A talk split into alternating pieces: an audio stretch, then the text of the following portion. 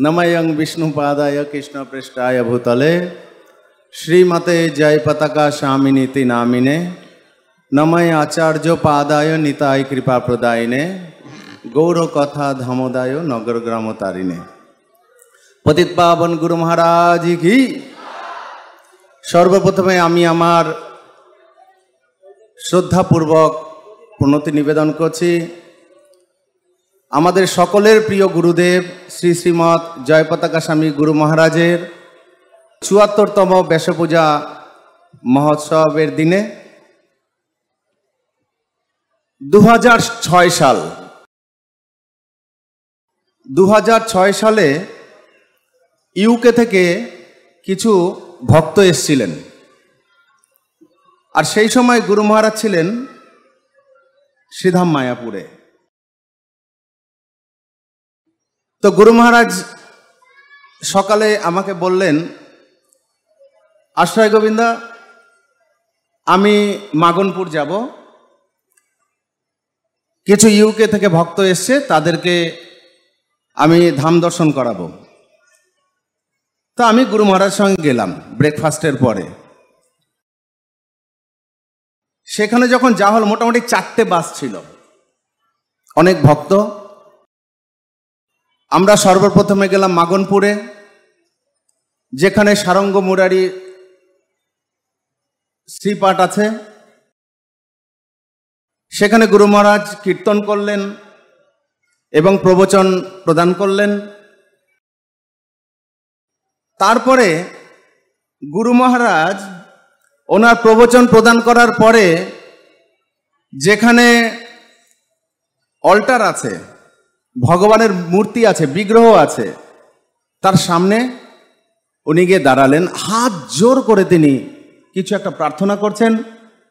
আর স্বাভাবিকভাবে আমরা দেখতে পাই, যেখানে গুরু মহারাজ যান, তার পেছনে পেছনে অগণিত ভক্তবৃন্দ গুরু মহারাজকে ফলো করে থাকেন।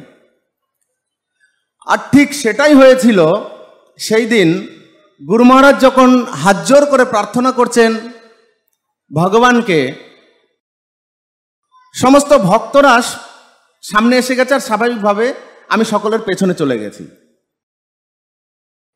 তারপরে কি হয়েছে আমি জানি না। কিছুক্ষণ পরে গুরু মহারাজ এসে আমাকে বললেন, চলো আমরা অন্য আর একটা জায়গায় যাব। বাসে উঠে আমরা অন্য জায়গায় গেলাম। ঠিক এক বছর পরে দু হাজার সাত সালে আমি কিছু ভক্তদেরকে নিয়ে গেছিলাম মাগনপুরে। সেখানে একজন অতি বয়োজ্যেষ্ঠ ভক্ত যিনি সেই শ্রীপাঠের দেখাশোনা করতেন, তিনি আমাকে ডেকে বললেন যে, প্রভু, আপনি কি জয় পতাকা মহারাজের শিষ্য? আমি বললাম হ্যাঁ। মহারাজ কেমন আছেন? গুরু মহারাজ ভালো আছেন। মহারাজ কোথায় আছেন? গুরু মহারাজ প্রচারে আছেন। আমি বললাম, আপনি ভালো আছেন? তখন উনি আমাকে একটা কাহিনী বললেন। কাহিনীটা এরকম, আপনার গুরু মহারাজ, শ্রী শ্রীমৎ জয়পতাকা গুরু মহারাজ, তিনিও গুরু মহারাজ বলছেন। গত বছর কিছু ভক্তদের নিয়ে এসছিলেন ধাম দর্শন করাতে। সেই সময় আমি ভগবানের সেবায় রত ছিলাম। ভগবানের বিগ্রহর পাশেই বসেছিলাম। আর মহারাজ এসে ঐকান্তিকভাবে আকতি মিনতি করছেন, হাত জোর করে ভগবানের কাছে প্রার্থনা করছেন।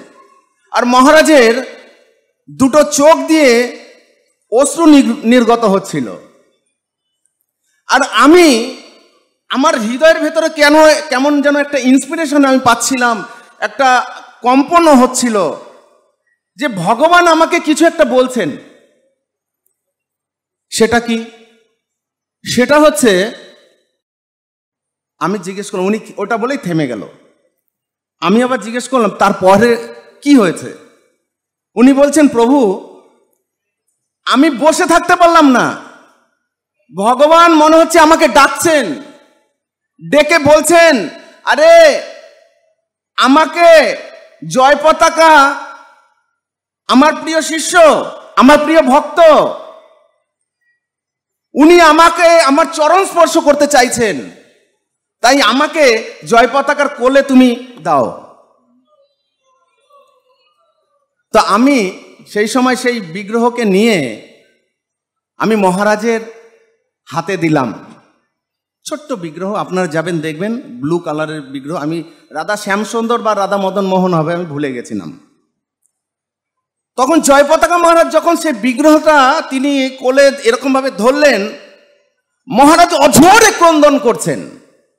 আর কি যেন মহারাজ প্রার্থনা করছেন ভগবানের কাছে।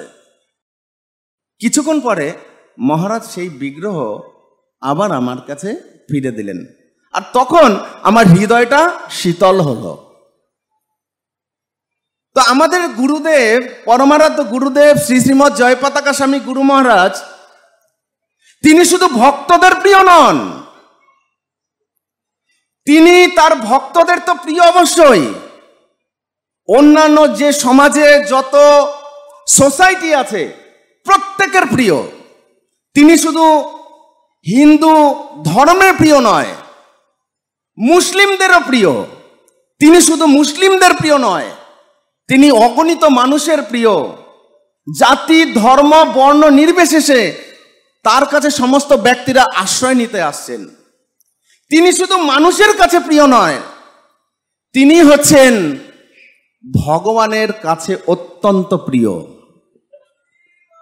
তাই আজকে এই শুভ দিনে আমরা প্রত্যেকে আমাদের পরমারাধ্য গুরুদেবের জন্য আমরা প্রার্থনা করতে পারি করতে পারি না, করা কর্তব্য।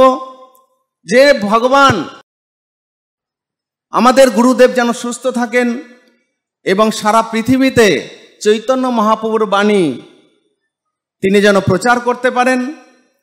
তাই আমি গুরুদেবের কাছে প্রার্থনা করব, হে গুরুদেব, আজকে এই শুভ দিনে আপনি আমাকে আশীর্বাদ করবেন। যেইভাবে দু হাজার চার সালে আপনি আমাকে কিছু বলেছিলেন পার্সোনালি, আমি যেন সেই সেবাটা করতে পারি।